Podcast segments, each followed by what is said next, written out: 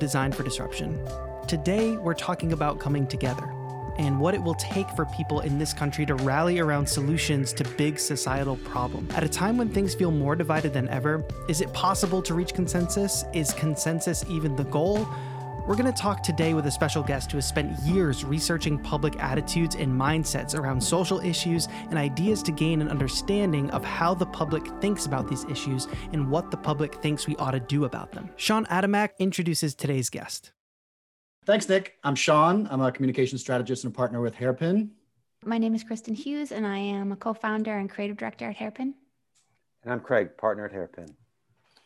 And so our guest today is Nat Kendall Taylor. He is the CEO of the Frameworks Institute, a DC based uh, research organization we use a lot in our work at Hairpin. They apply social science methods to study how people understand social issues and, and then how best to frame them. So people can think a little differently about the problem and therefore a little differently about the solution. Nat, welcome to Design for Disruption. Thank you very much. I'm looking forward to doing some disruption here with y'all. so I'd, I'd love to dive in first. I want to talk about your work, want to talk about uh, frameworks and framing in general, and want to do so in the context that we're all living in. You know, in this bizarre time culturally, post election, feels different than most post elections do um, for a lot of different reasons. I want to get into all of that. First, I just want to kind of orient the audience to you. Um, you're an anthropologist. You've spent years studying in places like Kenya and Azerbaijan and Kazakhstan. How in the world did you come to this work, uh, helping communicators uh, for social justice, social advocate, uh, social advocacy organizations. Yeah, those are those are all that's all true, um, but it seems really far apart, not only geographically but conceptually, from the work that that you described that we do at Frameworks and that I've been doing on framing for just shy of 15 years now. Um, and so, in graduate school and even as an undergrad, I was really interested in a particular kind of anthropology that's called psychological anthropology, which is um, among other things, um, really concerned with how culture influences the way that we think, kind of how culture, not kind of materially in the Indiana Jones artifact archaeology kind of way, but but rather in mind, cognitively, um, culture influences um, how we make decisions, and importantly, how we process information, um, how we kind of what what in the field is called make meaning, kind of how we come to understand things and use culture in so doing, and in graduate school became really interested in that um, in that field or in that idea of culture influencing thinking and understanding as applied to, to health decision making situations. Um, and had a fantastic opportunity to, to work on the coast of kenya in a little little uh, town called kilifi uh, which is just north of mombasa which is the country's second city in um, in the field of epilepsy specifically pediatric epilepsy. And so um, interesting kind of situation or context there where there's a lot of epilepsy on the coast of Kenya, um, primarily as a result of it being one of, if not the most malarially endemic areas in the world. And so when young kids um, have cerebral malaria, and create lesions on the brain, which can lead to um, seizure disorders, right? So a really high incidence of, of chronic seizure disorders in kids and a really low incidence of people seeking biomedical treatment for, for that condition, like 5%, maybe 3% more like it um, of the kids who have chronic conditions receiving um, treatment. And so it's this fascinating, but on the ground, utterly depressing issue of like, why is that? Um, and the normal kind of public health answers are treatment's too expensive, it's too far away, um, people lose too much time um, in, you know, subsistence farming by going to clinic. And it's a really interesting area also in that it's there's a large amount of biomedical resource in the area. There's this major malaria hospital that's there. And as a kind of offshoot of that, um, anti epilepsy drugs were fully subsidized, right? They were free. Um, they had really interesting ways of getting them out into rural communities through kind of um, health outposts. And they paid people to travel into clinics to get treatment. Yet, despite all of that, like despite addressing all of these normal factors, this treatment gap persisted. And to get all the way to the end of a long story, um, spoiler alert, the answer was was culture, right? The answer was that that families understood epilepsy in ways that weren't addressed by taking a pill every day, right? That had these kind of spiritual causations that biomedical treatment was completely not addressing um, in the way that that they that they treated the the condition. So you know that sounds really different from thinking about how people understand education and healthcare and addiction and climate change, but it's it's really not right. It's the same idea of how people use culture in Kenya, right? Culture around um, what's called nyagu, kind of spiritual causations of, of epilepsy in the United States, how people understand culturally education and health and parenting and all these things, how that culture in mind influences the decisions that people make, influences how people understand issues. And so that's the that's how I got from from here to there. I basically do the same thing uh, that I used to do, but now I do it on social issues in the United States and look specifically at um, kind of how culture influences policy support um, and understanding and, and engagement with social issues. So if if I'm a if I'm a nonprofit executive or or if I'm a communications director at a you know say a foundation or some some other social sector advocate, why do I care about that? Why do I care about what framework studies and, and produces? Well, I mean, at, at, at base, it's this fundamental nugget that comes from framing research, which is um, it's not just what you have to say that matters, but how you say it. And I think at some level, certainly the folks on on the podcast here know that uh, at a at a pretty deep and fundamental way. But I think we all know that, right? The choices that we make and how we communicate information, both big and small, influence what people do as a result, right? That's pretty commonsensical. Now, if you were um, someone who is in, in charge of a foundation or a program area of a foundation that matters because what you're trying to do is is make change right and how people think about an issue is is a fundamental part of that change either happening or not happening and so to work back from that the way that you talk about that issue is a fundamental feature of how people understand it. Uh, and so the choices that grantees and members of sectors make and how they present information on on these issues again education healthcare, immigration, justice reform can influence, can either kind of unlock space for more productive conversations about those, those issues, right? Creating the ability for people to engage with information in new ways, opening people up to see the value of solutions, or those choices can can lock it up, right? They can shut down conversation. They can make people unwilling to see ideas from new perspectives. They can make people less supportive of certain solutions. And so I think this is true, and it's probably happened. I don't know. You you can probably speak to this better than I can, Sean. But over the last maybe 15 years, I think that that foundations have really uh, kind of come around to the importance of communications and framing within communications as kind of a, a communications tool and see the the value of you know if i want to if i want to make change i need hearts and minds to be with me and if i want hearts and minds to be with me the way that I communicate about these issues is um, is vital, right? Is is is can be the difference between whether I cut and get through, or whether I get swallowed up and shut down. I, think that's right. I mean, the the uh, philanthropic sector for a while was investing in sort of top down policy change and realized over time that that kind of policy change is the least sustainable and that if you can get hearts and minds with you then that you know they frankly can change a culture and that's what makes it sticky um, i want to i want to orient the conversation now to this moment that we're in as a nation and then invite uh, kristen and craig to, to, to jump in with their own questions. So you know we're a nation that's been through an election cycle uh, a cycle like unlike any other. Um, we hear all the time that we're more divided now than we are ever, you know, and, and, and, and how toxic that can be, particularly for, frankly, our listeners, for people whose job it is to um, make good in the world. Um, what can Frameworks' research do to help them as they sort of navigate this terrain carefully, trying to figure out if there even is a middle anymore? Um, you know, what you're seeing in the research world and, and in frameworks' work, what can help them?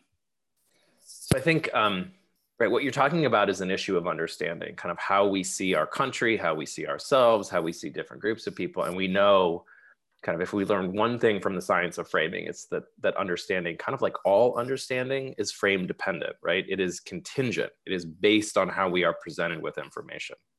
And so there is uh, a good amount of the way that we think about other groups and the way that we think about polarization and the way that we think about our country that results from the information that we are that we are fed kind of the information diet that we are on and exposed to um, and so to me, that's a really kind of important um, feature in understanding polarization and understanding public opinion more generally. So, so to kind of take that, put that to the side for one second.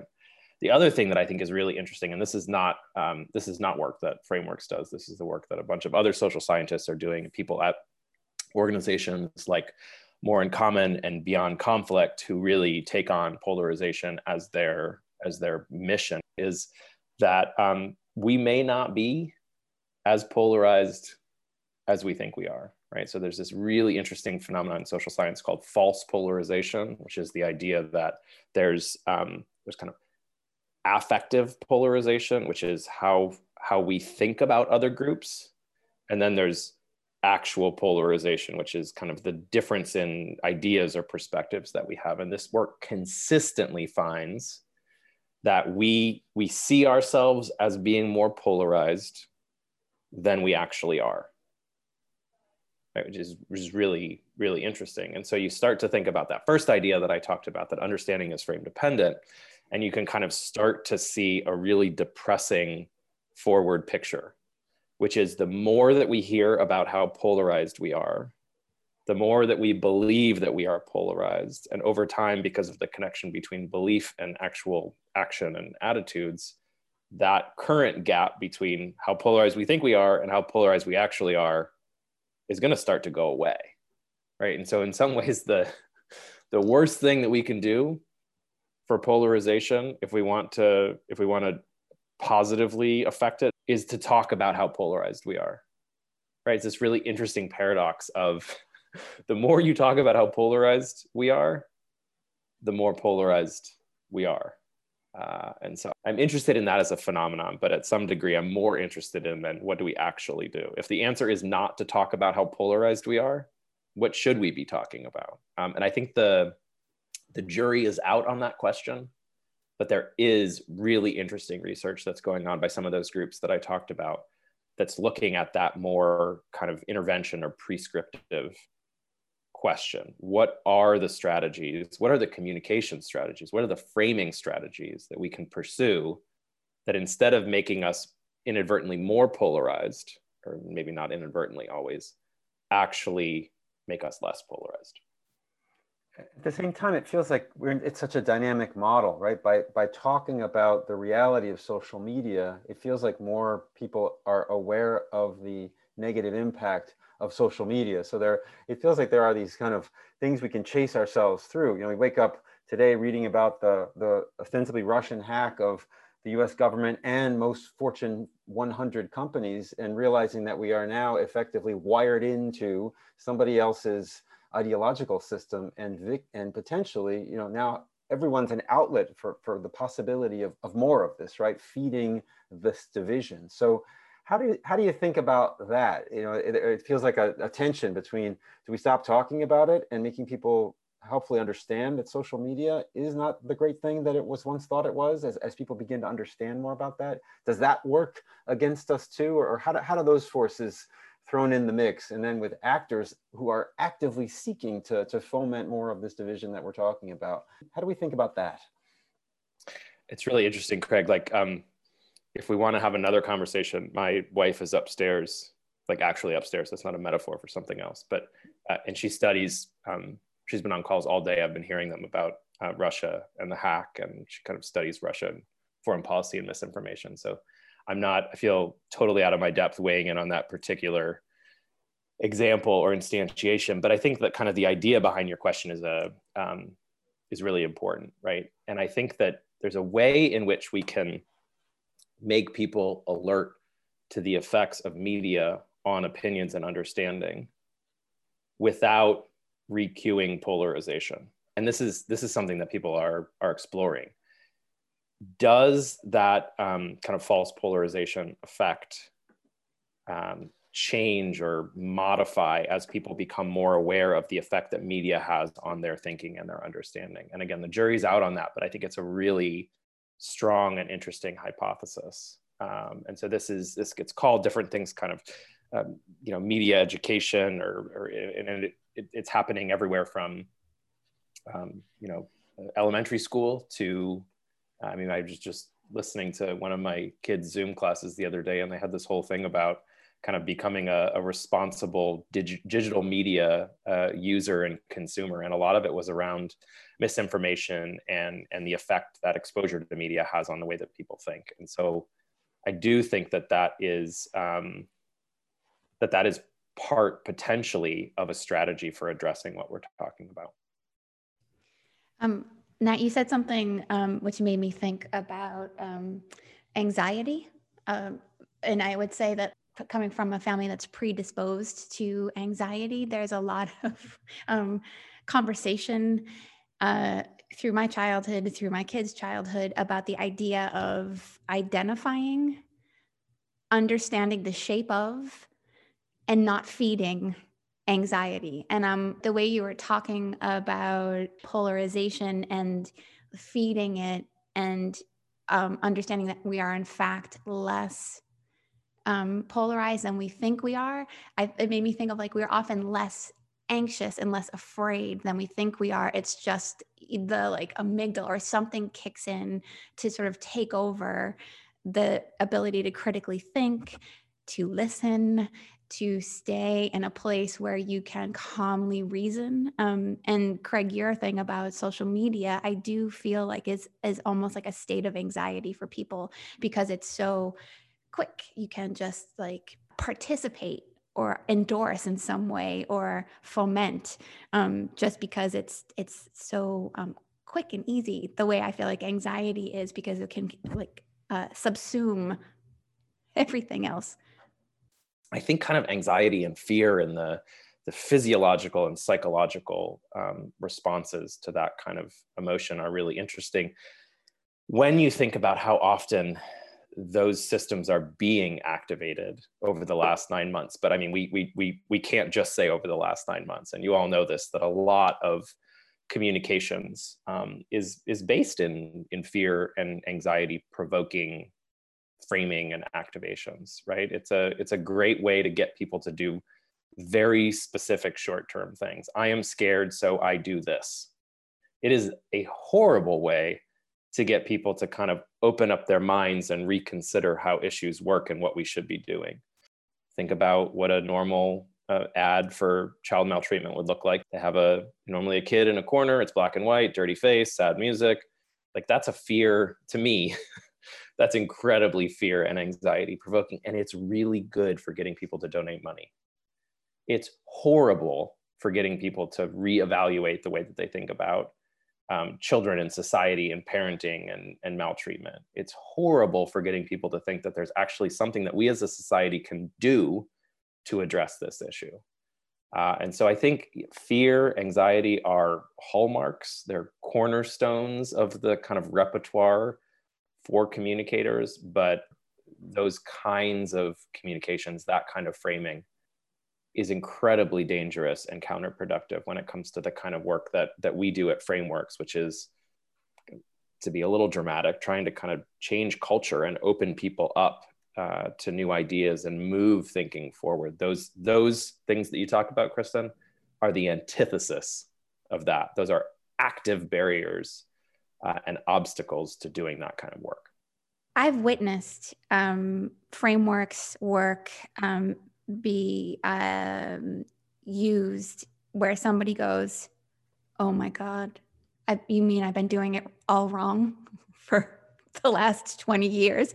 Um, to like to frame to frame their thesis, their argument, their uh, theory of change, um, and using basically digging the hole deeper. You know, given that example you just did about um, child safety and t- child endangerment, I'm, I, you must have witnessed so many individuals and organizations go, Can you share some? So, so even working kind of within the fear paradigm, that kind of um, that kind of a, a no-no. think about um, think about climate change. Think about the way that for so long, and I do think that this has changed. I'd like to be able to say that people doing framing research had some influence on that change, but I don't know if I can claim that.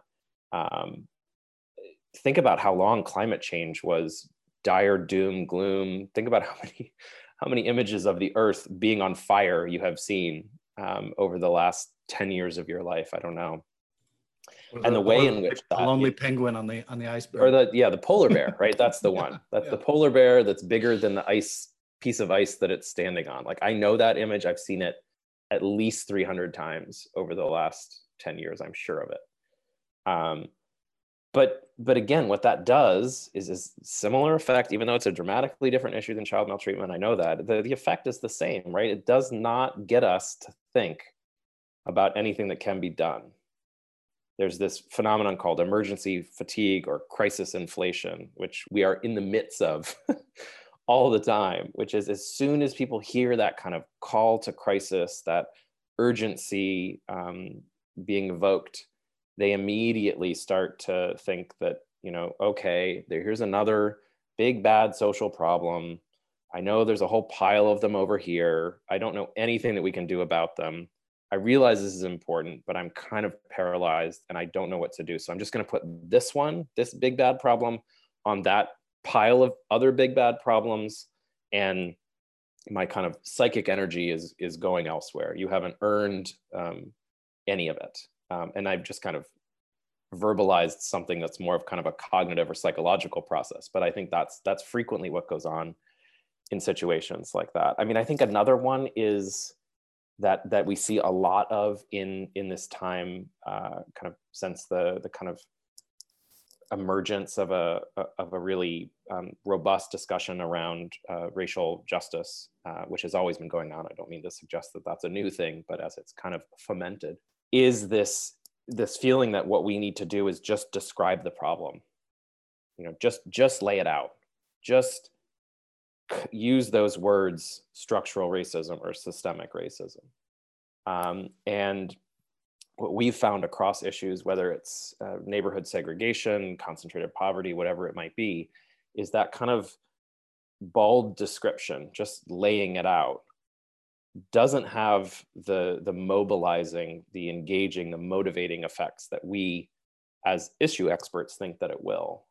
And that what's required is to go beyond description to either explaining a problem and how it works, making people a little bit smarter about how something like concentrated poverty works, or not leaving people at just description of problem, but taking them to, you know, an example of a solution so that people can see that there's not only a problem, but there actually is something that we can do to to address it or fix it. And so moving beyond just description to showing people how it works or to showing them what a solution looks like is another really good example where um, I can show you lots of really beautiful bar graphs that show that effect. And, and we are frequently in rooms with people who think that, that just kind of going in and, and laying it out in terms of what's going on is really um, all they need to do or is the most effective thing to do. And while that's important, my point is that that description is important, but it doesn't get you alone to where you want to be in terms of communications. And can we talk for a bit about the, the short-term pressures that our listeners are experiencing? So, you know, I have a need, particularly now as the executive director of a nonprofit, to keep the lights on, right? I'm trying to raise money in an end of the year fundraising, and I and I know what's worked before, and, and now I hear you telling me that maybe I should try something else. Are, are those, how do the things you've just described linked to fundraising, linked to employee, uh, employee engagement, retention, all of those immediate clanging pressures that the sector feels ordinarily and increasingly in this time of crisis. Are, are there ways to harness some of the more sophisticated thinking and the research-based approaches that help people open their wallets immediately, or, or are you playing a longer game with some of the, the tools that in the, in the thinking that you're talking about? How, can our, our listeners reconcile or, or create a path for themselves that perhaps draw on your these techniques and tools that still help them in the immediate, uh, in terms of their immediate needs? I think it's a it's a great question. I'm not going to claim to have a to have a satisfying answer to that question, Craig. But um, so I'll give you I'll give you an example. I think that there are ways to to have your cake and eat it too when it comes to that that tension between the the short term I got to get the money or got to get this policy win and the long term kind of culture change work that I think a lot of increasingly nonprofits are realizing is instrumental to the mission to the to the goals that they have as an organization. So um, kind of going across the pond to the UK, uh, we've done some work with a homelessness organization called Crisis UK. So they have robust fundraising operations that occur around the holiday season. Um, and they have been successful in raising a lot of money that is required to do the direct service work that they do and the, and the strategy work that they do. But a lot of these appeals are exactly what you would think that they are, right? They appeal to the stereotype of a middle aged man sleeping on the street um, and sometimes having some indication of a substance use addiction in the substance use issue in the in, in the in the appeal. In the work that we did we found that um, you could shift understandings of homelessness increase support for a pretty wide range of policies, in part by breaking that stereotype, by presenting people with kind of non-stereotypic images of what homelessness looks like, so whether it's couch surfing or uh, kind of insecurity in housing situations. And um, the correctly so, the organization's response was, well, I'm really scared of trying anything new because, you know, if I do, then we're done. if, if I do and it doesn't work, if it doesn't raise this money in the short term, then forget the long term stuff, right? If I can't, if we can't continue as an organization for another year, there, there ain't going to be no long term stuff. And so on that project, we ran a really interesting, what I, what I think is a really interesting experiment um, that looked at, uh, from a fundraising perspective, kind of a, an, a kind of basic A/B testing, kind of what happens when you do it this way versus that way. And we had one appeal that was kind of their traditional appeal, and we had another appeal that used alternative images, kind of alternative examples of what homelessness is and looks like and who it affects. And we measured uh, people's donations, the fundraising aspect. We also measured their thinking about homelessness more general, that people think it is a problem that can be solved. Were they supportive of kind of non charity policies, housing policies, economic policies, uh, employment policies that would address homelessness? And we found that the, the, the kind of traditional appeal and the alternative appeal raised almost the exact same amount of money. The alternative one was mildly higher, but not in a statistically significant way. So you got the same money in the door from these two, but when you looked at those kind of issue understanding and policy support, there was a dramatic difference between that traditional appeal and the alternative appeal. And it was in the way that you would expect based on the way that I've introduced this, right? The alternative appeal got you a lot more of that kind of change in issue understanding, support for policies, thinking that it could be, uh, thinking of this as kind of a tractable rather than an intractable issue. Uh, I think that those kinds of solutions are hard to come by though. So I don't want to kind of over idealize this. I think that it is hard to find things that allow you to have your cake and eat it too. And in the absence of those, Craig, I, to get back to your question, I think it's a really difficult situation that nonprofits are in, especially those nonprofits that are reliant on on direct fundraising and have missions that entail long-term culture change. Um, and so I don't, I, I think it's a, I don't want to underestimate the the difficulty of that situation, but I do think it can be done. Yeah, your idea of prototyping or testing, you know, is perhaps a low risk way to to step towards some of, some of that change.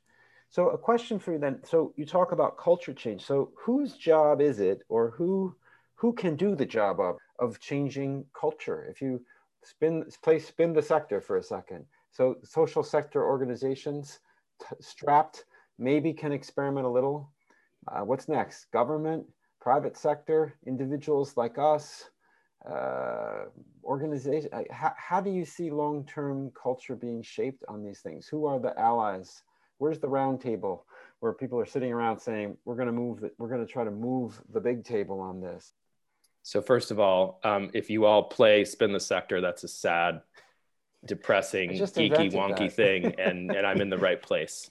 Um, so that's great, Craig. Just invite me over maybe the next time you do that, and and I think it'll be it'll be fun.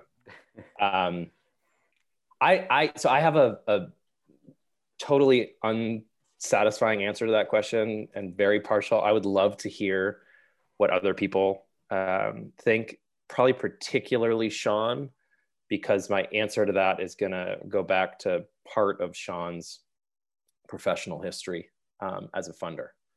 So I think this is the the kind of thing your question, Craig, where where philanthropy, because of resources and time perspective, um, play a an absolutely critical role, right? Where the i mean the answer to your question craig is that no one of those things that you said is going to be sufficient to do this alone right you do need that table and it needs to be a table that that continually convenes over time to try to do this long-term disciplined work and it requires coordination and resourcing and infrastructure and all that all that good stuff and i do think that um, philanthropy is in a, a quite a unique position to to push that those kind of groups together to resource them to provide the kind of infrastructure that's required to do that that collaboration and and coordination. I mean you all know this well but just um, assuming that people will come together find the song sheet that they should be singing from and proceed to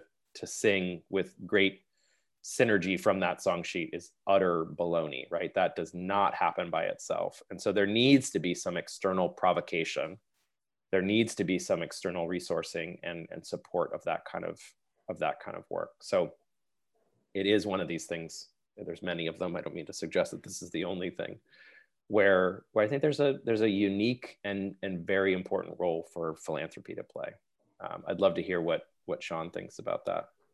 Yeah, I, I think that I think that's true, of course, and I think that philanthropy, in this case, is probably a proxy for the privileged, you know, the influential. Um, it, it, you know, it, there's there's a reason why the African American community in this this national reckoning around racial justice said it's your job, white people, right? It's you know we can't do this for you and aren't going to. And um, so you know the the the challenge with that is that those influencers, those privileged, whose job it is, and by the way, who are most positioned to change culture are also the ones that benefit from culture not changing the most. So I think that our job then as a sector is to change who the influencers are. And and I we're in a we're in a period now and have been for probably last 10 years or so where the the sector is waking up to the power of networks and coalitions and numbers and um, philanthropy hasn't been quite so quick to to uh, to get behind them, but they are now increasingly, and, and I think that will start to to to flip that dynamic where, you know, the the power and privilege, frankly, has some competition. Yeah. So another way of asking that is: Is philanthropy up for the challenge? Is that system ready to to evolve in this way? I think I think it's a really important question. I think some foundations are, some some philanthropic minds are thinking this way, many are not. Yeah, and again, this is probably one as a as an insider in this world that that Sean can speak to. I think it's my experience is Craig. It's it's patchy and uneven in terms of that that thinking, that willingness uh, that you described. So we're part of a, a project that's funded by the Gates Foundation on narratives of poverty and economic mobility and they are very much in that place that you're talking about craig they're bringing people together who are doing narrative research and they're bringing people together who are creating content and they're bringing so they're really um, they've assembled that table i think craig mm-hmm. and see their role as as resourcing and infrastructuring even though that's not a word you know what i mean that that collection of people who are going to be instrumental and influential in in doing the kind of work that we're talking about but i and there, i'm sure there are other examples uh, but but but there aren't there aren't a ton of them i don't think craig uh, i don't know what do you think sean No, I think that's I think that's right. It, it um, it's been an interesting experience seeing how philanthropy is kind of behaving in this moment, honestly. And you know, I mean, you saw after George Floyd, in the midst of COVID, uh, uh, foundations, some of whom are clients of ours, open the floodgates it, it, with almost no uh, restriction of, uh, uh, of funding um, in allowing organizations to just, frankly, do what these organizations have begged funders to do for years, which is just let them do what they do well and and and get out of the way. Um, and so I want to sort of circle the conversation back to this moment and and and what frameworks' research can teach the sector uh, on how to navigate this moment. You you know, frameworks' research spans across issue area, much like our work does as well. We work across, we work only on issues that we we care about, um, it, it, similar to frameworks, um, but they they are varied, and and you've sort of uncovered in the collection of that work some cultural kind of realities, some cultural beliefs. I've heard you call them cultural myths that share across issue, right? And that if these myths are amplified by advocates in the field, they're actually doing themselves a disservice. You know, Kristen asked you about that uh, that aha moment that you know, my God, I've been doing it all wrong. I've experienced that as well. And usually, the I've been doing it all wrong is because of this amplification of some of these myths. Can you talk about the myths and, and how they might apply across issue area? Yeah. Um, so this is one of these these times. I have a lot of these where I just feel incredibly lucky to get to do this work, and especially as an anthropologist, to get to study culture across so many issues for such a long period of time. But but yeah i mean we've so so i came on the very first project that i worked on sean was one that that you and i worked on um, uh, on kind of investigating deep understandings of the education system and and its reform its change. And since then to now i've worked on just under 45 different social issues and all from this perspective of looking at this culture and mind idea what are the deep understandings that are informing how people think about those issues? And it's really interesting that on different issues there are different understandings and that's kind of cool and then it's utterly depressing when you see across all those 42 issues you see some of the very same understandings at play.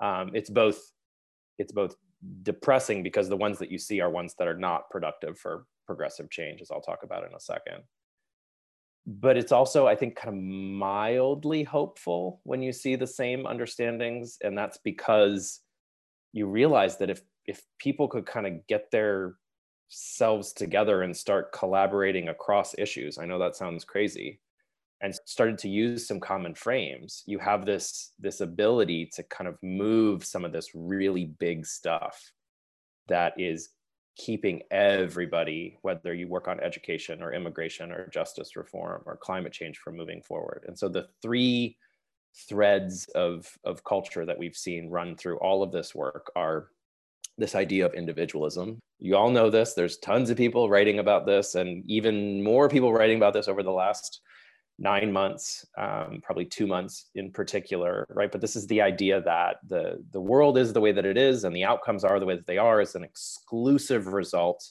of individual will, grit, gumption, drive, choice, decision, internal fortitude, or lack thereof. That my life is a result of the fact that I've been, I've made good choices, I have willpower, I've been disciplined. Your life uh, is is less great because you've lacked those things. Uh, and you can see, hopefully, there's some some in, there's some tone in my delivery here that starts to indicate why that's a problem for people who work on things like structures, systems, and context. Because if you are hyper attuned and narrowly focused on individuals, all that other stuff just ceases to be on your radar and is not recognized as being important.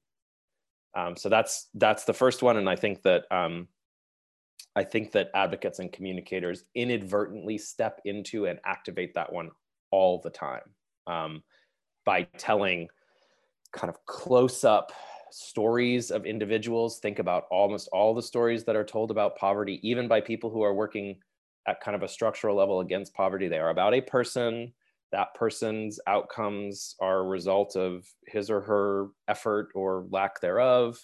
Uh, education, Sean, you know this is another one where these kind of stories of individualism, whether it's teachers or students or parents, are just hyper uh, kind of potent, um, and they get you get stepped into all the time. In a way, it's kind of a it's kind of a paradox. They're so deeply embedded in our minds that even as we are trying to break them, we can inadvertently reactivate them as a as a quick example, I'm working on some work on on parenting and early childhood right now, and there's this really interesting finding that um, well child visits have been dramatically kind of under under attended and under attended by particular groups of people um, during the pandemic. And the authors of this report, who are incredibly progressively minded, kept using the word skipped, like families were skipping. So what I mean, how do you think we read that? I mean, that reads as an indictment of those families. And in this case, we're talking about poor families and families of color. It's an indictment against those families. So if you're a person who's reading that, you're thinking like, what, what the hell's wrong with these people? Why are they skipping? Don't they know how important vaccinations are? Don't they know how important well child visits are? And so it's just, it's to me just this incredibly timely example. It's important to note that the effect of that is not just a blaming of the individual, but also uh, uh, the, the, the extent to which you would support systemic policy to change that condition declines rapidly. Yeah. So if you if you read about families skipping well child visits, what are you what are you in support of? What do you think the answer is? Right. Stop skipping. Right? right? Give them education about how important vaccinations are, which is totally missing the point. They're they're skipping because they're worried about COVID. They're skipping because they're taking care of other family members. They're skipping because they're watching out for the, you know, they're they're doing what what I do a lot of my day is in getting my kids on and off Zoom for their education. Like those are not issues that are going to be fixed by telling someone how important getting your kid vaccinated is or going to developmental screenings. So I think that I, am glad you highlighted that, Sean. I could talk about individualism for a long yeah. time, uh, and, and the examples abound. Uh, the other one is is fatalism. We've talked a little bit about this one. The idea that the, the world is full of dire and on fire problems about which nothing can meaningfully be done. I mean, the result of that one is that as soon as you start thinking fatalistically about things, your support for solutions across the board is reduced, is depressed.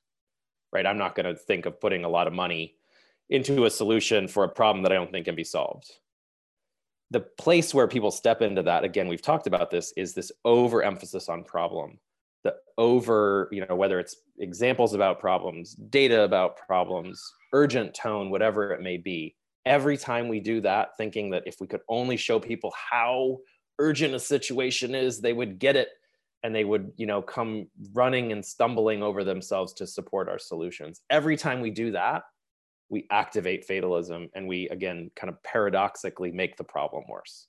And i just just to make it clear it's not like people are intentionally you know activating this effect. This is this is unintended. This is unintentional. Um well and, and i think third... a, i think i think a good example just to put a pin on it uh, of th- that has gotten better you mentioned it recently. For years the climate uh, argument was you change your behavior or everybody dies right? I mean talk about fatalistic. And so it really was individualistic un- sean and right? individualistic right right. And so it really wasn't until you know probably inconvenient truth when th- this problem was put in the context of a broader system um, that that that line of you know that frame started to shift. Yeah or when you start to see examples of changes at a systemic level happening and climate outcomes being affected. Okay, the third one, uh, which I think is is a is a one that gets stepped into frequently, but very inadvertently, is us versus them thinking. It's kind of way that we have of thinking about groups in terms of they, them over there, and me and mine over here. Um, and there's just so many ways that that that way of thinking gets tripped and triggered. It gets triggered every time you use one of those pronouns that I just did.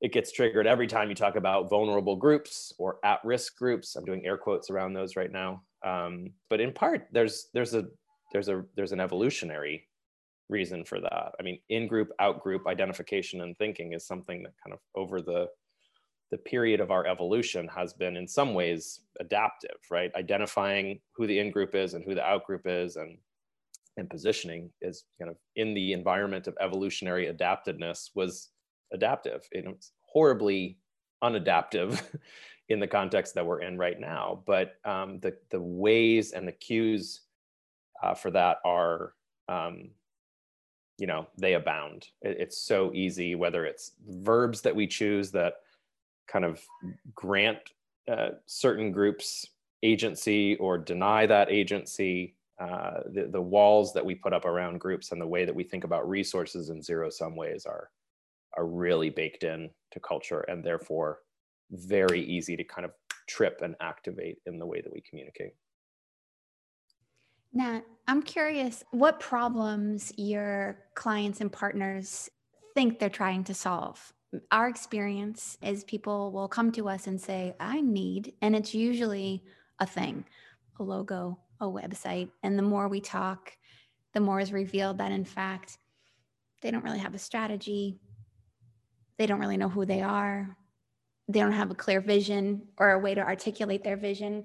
So when people pick up the phone, how did they get to you? What's their understanding of your work? How much educating you have to do? And what's the problems that they're trying to solve? I think so. There's a couple of things that are, I'm going to do the annoying thing where I kind of sort of answer your question and kind of sort of don't. Um, I think that, and again, um, I think Sean can probably attest to this from a kind of funder perspective as well as the current current work that you do, Sean, is that I think people's understanding of not only the importance of communication but the importance of framing has come has come a long way, even in the 13 years that I've been doing this. So the work that we have to do, Kristen, to kind of talk to one of your questions in quote unquote educating people on what we do is the bar is much lower. Um, the threshold is much lower than it used to be. People kind of get this idea increasingly and some of it is from unfortunate examples in the last four years where the choices of words and how issues are presented have been we have seen it firsthand are really powerful and important in in shaping thinking and, and mobilization and motivating action. So i think that that part of our work, the kind of wind up that's necessary when people talk to us and uh, we have to explain what framing is and why it matters. You know, I sometimes say, you know, framing matters because and people are already rolling their eyes like, oh, I know this, I know why framing matters. You don't need to tell me that.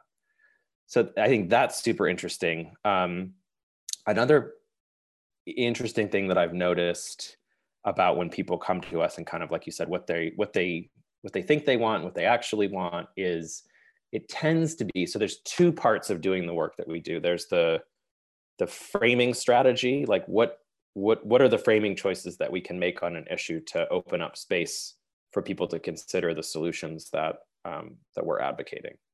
Then there's the mobilization part which is once we know those framing answers how do we get it out into the world at a at a dose with enough frequency over enough time for it to have effect and it is rare that someone comes to us thinking about both of those things. So you either are thinking about wanting to do a cool framing research project. Tell us what the values are that we should use for talking about um, ocean change uh, and acidification.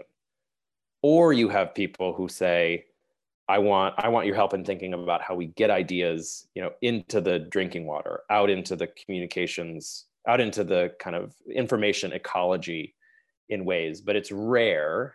And Sean and I are actually working on a project, one of these rare exceptions, where people think about both of those things from the beginning. They think, okay, I've got to know, I've got to know what to say. I have to know kind of what the themes, the ideas, the values, the metaphors, whatever it may be, that I should consistently use and have discipline around.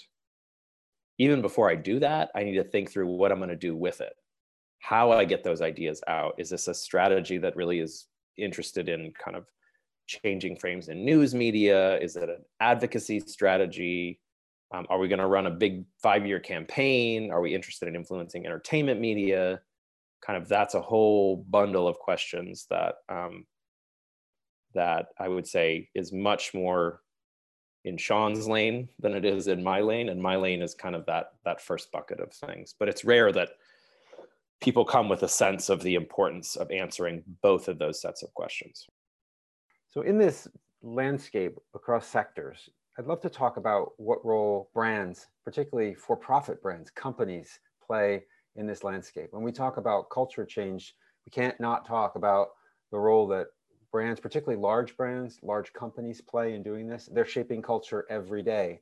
You know, the media weight at which stuff runs out of a company like a Procter and Gamble, where I spent over a decade of my life, largest advertiser in the world, is is is a is a is a reality, right? There's a, a bit of a paradox to me in that that marketers are challenged today, and, and also that many of these brands have social sector aspirations, right? The the evolution towards purpose-driven branding and the desire and the need to telegraph your values and to take a position and a role in changing society in some way as, as a norm in corporate America today that marketers are kind of stuck right now because they're marketing to a divided nation. They're marketing into the face of this, this, this polarity we're talking about. And on the one hand, many of them sell to the to the myths, right? The myth of rugged individualism. They sell to the us versus them, right? The the identification of groups and the in and the out. At the same time that they would benefit enormously from some of the the just can we just just get back to the work of selling the stuff we want to sell and not be treading through these landmines of what can I say, what can I say, how do I not alienate half of the country by by supporting X versus supporting Y. So a, a long lead up to a question around you know what is the role of of, of the for-profit sector in this moment of culture change? Are they ever ringing your doorbell? Are they ever interested? How do we get the ceo roundtable to, to to take on support for this type of a project that would be in the interest of every single one of them to start to make some of these longer term shifts i'm curious does that is that ever part of your world or does that is that sort of un, undiscovered opportunity at this point it's a great question um, a long question that has a really short answer to it, Craig, which is we don't do any corporate work. like occasionally corporate clients come to us and um, I would say we have the the prerogative because of our mission and a precedent of never having done any corporate work of, of basically just saying no that we work for kind of mission driven organization so that's a that's a short answer but not an interesting one at all. And there's an mm-hmm. interesting there's lots of interesting bits of your of your question. And i'm going to i'm going to throw this back to you in a second but i'm going to say something first which is so first of all branding isn't just the for-profit sector obviously. I mean they're you know nonprofits sometimes nonprofits come to us interested in branding. Uh, and i think there's a there's a, there's a, an important or an interesting tension in the way that branding as i understand it which is not my area of expertise branding work is done which is branding is a competitive activity right? It's a it's a it's a task of differentiation. So part of branding is about you know advancing an organization's image perspective whatever in the face of other competing organizations and there's a way in which that orientation towards communication is at odds with some of this culture change long-term change communication stuff that i've been talking about which really turns on the principle of amplification and collaboration. So you need to get the same message, the same themes, the same frames out from multiple organizations in a way that amplifies the dose of that um, that frame, that idea, rather than thinking about communications as a competitive activity where organizations are kind of using these strategies to to position their organization vis-a-vis other organizations. So I think there is a bit of the kind of branding idea, which is at odds with this kind of hearts and minds work that I've talked a little bit about. And I'd love to hear, Craig, what you think about whether I'm wrong about that, whether I'm naive about that, or whether there is space in branding work to do that amplification of ideas task that we've been talking about. You know, I think it's it's such an interesting question, and there is this fundamental tension between I need to advance my goals, and my goals might be the, the most noble goals in the world, right? I might be a social sector organization working on issue area X, but I still am in a competitive environment for you know, share of share of voice, share of dollars, share of uh, leadership within the category, uh, sh share of attention from philanthropic part, et cetera, right, all around. And so as I think about some of the work that you do, that as we have absorbed your work into our work, uh, that if everybody is saying the same thing about this in the same way, that that leads to an absolute lack of differentiation, right? And so how does organization X in that context, who might be saying the right thing from a long-term perspective, how do they differentiate themselves in a, in a crowded marketplace uh, for attention when when what the way to do that is to, to speak the unique voice and to speak in a different way. So I think that's a, a really interesting tension that would be fun to experiment with a group of of social sector leaders who are maybe in a network already or are already collaborating in a, in a common way, or maybe even a pool of grantees. You know, I've worked with some foundations with pools of grantees working on similar Uh, issue areas and trying to find their own voice. So, so I do think there is a way to, to, to strike that balance and it, it, would be fun to experiment with that. But, but I do I do wonder and would love to, to poke at your and I appreciate the sort of the cleanliness of your non-for-profit activation, but there are so many interesting examples like the work that Ceres did mobilizing the Nikes of the world and, and a host of other corporate actors to try to activate their pools of, of, of humans, right? Their stakeholder groups, their consumer groups to start thinking and acting in a, in a coordinated way against climate change, right? Or a way that, to, to, in other words, use these, help support and use these agents, these, these, these organizations that happen to be in, in a for-profit model, but who are interested in environmental and or social change uh, to bring them into this tent, uh, you know, and not draw a line that says, no, because of your motivations or your tax structure, we don't, we, you're not part of this dialogue. That, that feels to me like a, maybe a place for us to grow as a, as a sector or something to say, these are the agents of cultural change. You know, when, when if you take the top five world advertisers and if they act in a certain way or espouse a certain set of values or a certain point of view towards diversity or equity, anything, pick it, uh, that, that that can have, my opinion, over the long term, you know, influence on some of these issues. So I'm curious what others think. You know, I'm often the defender of the corporate world on this podcast uh, and, and the opportunities that it can create and the unique platform and leverage it has. But what, what do others think about this?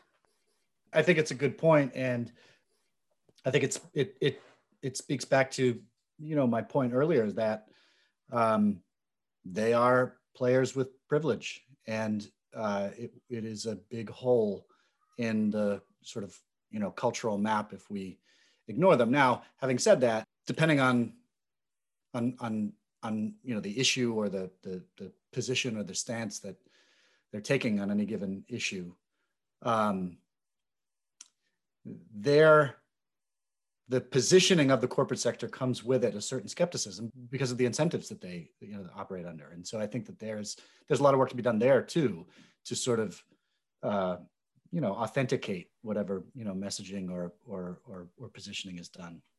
Maybe we'll start with the b corps or like the the social businesses. We'll let them in the tent first just a couple.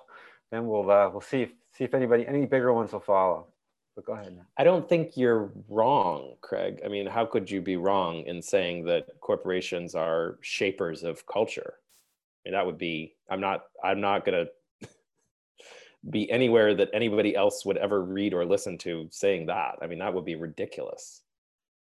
But I guess it's in in some ways the frameworks decision is a strategic one. We are a we are a small staff. Uh, we're a small organization. Don't plan to to have that change dramatically, and so we feel like our our resources as an organization are best devoted to working with with mission driven kind of nonprofit organizations um, in in part because those organizations typically don't have don't have access to the kind of resources and work that we do uh, that sounds kind of noble. It's not meant it's not meant to sound that way but i think it, in, in some ways it's less about us thinking that the corporate world and corporations don't matter and more of us thinking tactically about where Mm-hmm. where our energy is given that that energy is limited very limited. Importantly the other another sector that frameworks doesn't directly work with is the political. All of you and, and some of our listeners know that i had a, a nice chunk of my career working running campaigns and doing political communication and I, I was introduced to frameworks' work after I left that field. I've seen, I have to say, um, Craig and Sean use the, uh, um, I'm going to use an analogy, quivers that you earned in your corporate work and in your political work um, to serve the the social sector, which tends to be um, our clients. There's so much to learn from both. I mean, it's you know, and I've seen it powerfully applied and benefit our nonprofit and philanthropic clients immensely because it it's a it's a more holistic approach to um, the problem that's been my experience. There, there is so much to learn from both, and there is so much that we want to make sure the social sector does not emulate. You know, coming from politics, we have clients a lot that want to mimic the strategies and the tactics of very successful political movements. And what's dangerous about that is that the goal of politics is to get you to that Tuesday in November um, it's very short term. It's why you see so many political campaigns focus in on fear and outrage and those stabilizing emotions. I'm so curious. What is your perception now that we've gone through the nine months of of we, we're all coming out on the other side of this emergent everything as it feels like the horizons have pulled us forward around big issues. There's no more hiding from a lot of them. Um, have you noticed either you yourself personally or or frameworks um, are there shifts now in the work that you thought like you know in 2019 our prism was this prism in 2021 um, whoa the prism has really changed such a good question um, i'm so first of all i'm curious too Kristen. I mean, I'm curious about all of these things, and these answers that we're talking about are not things that are like knowable full stop. They're things that you kind of learn about and you find out and you try different things and uh, try to come to things that work better than than what we're doing now. Uh, but we have so kind of as as first of all the pandemic kicked and then um, the after George Floyd was killed, this continued. But we we as a staff uh, we're really interested in that question that you're that you're asking. So how, in this context, are these cultural models that I've talked about, these myths, changing, and if so, how and for whom? And I think this was provoked by the sense that in periods of upheaval like this, ideas are are brought to the surface and are up for grabs in ways that they aren't always, uh, and that is. Uh, it's an opportunity, right? Once ideas are up to the surface and are being debated, you have the opportunity to move them and advance them in ways that you don't when they are more kind of dormant or or underneath the surface. And and to me, this is this is where framing really matters, right? The the way that this chaos and upheaval kind of re-solidifies, because it will, is highly contingent upon the way that we choose to frame ideas now. And so I think this is part of why there is a there's an uptick in the interest of framing. So people see ideas of structural racism coming up. People see ideas of prevention and public health coming up. People see ideas of um, of, of policing and public safety coming up in ways that they just have not been available as ideas previously. And so I think that's both exciting as an opportunity but it is also kind of heavy as a responsibility for people who are working on, on those issues to to make the right choices in how they are positioned such that when things kind of do reconcretize or re-solidify that substrate of ideas is kind of different right you've got different sets of ideas that are near the top that used to be in the middle or towards the bottom and we have a, a project that we started, ooh, I want to say in April, that is empirically answering that question. So it's an over time, both quantitative and qualitative study that tracks changes in culture. Are those three cultural models, those three myths changing? Um, when do we see them changing? For whom are they changing? And I would say that even though we're we're three months into a year long project, we are seeing change, right? We are seeing people be able to have conversations about structures in ways that we did not see prior to starting this research. We are seeing people talk about racism not just as individual hatred, but at a structural, systemic level in a way that we did not see before we started this work. So there is some indication that stuff is shifting and changing. To me, the really interesting question is as we get into the medium or long term, does that roll back? Or are we able to actually move things forward and and solidify some of these ideas that uh, that we need to have in our public discourse, that we deserve to have in our public discourse? Well, it's super interesting. Nat, I want to thank you um, for your time and note that Frameworks is a nonprofit. It, it is foundation funded, which means their stuff is free and available to all on their website, frameworksinstitute.org, if you're interested. And, and if, if you have an interest in integrating some of Frameworks' material into your communication strategy or into your brand, Hairpin can help with that. And we can be found at hairpin.org.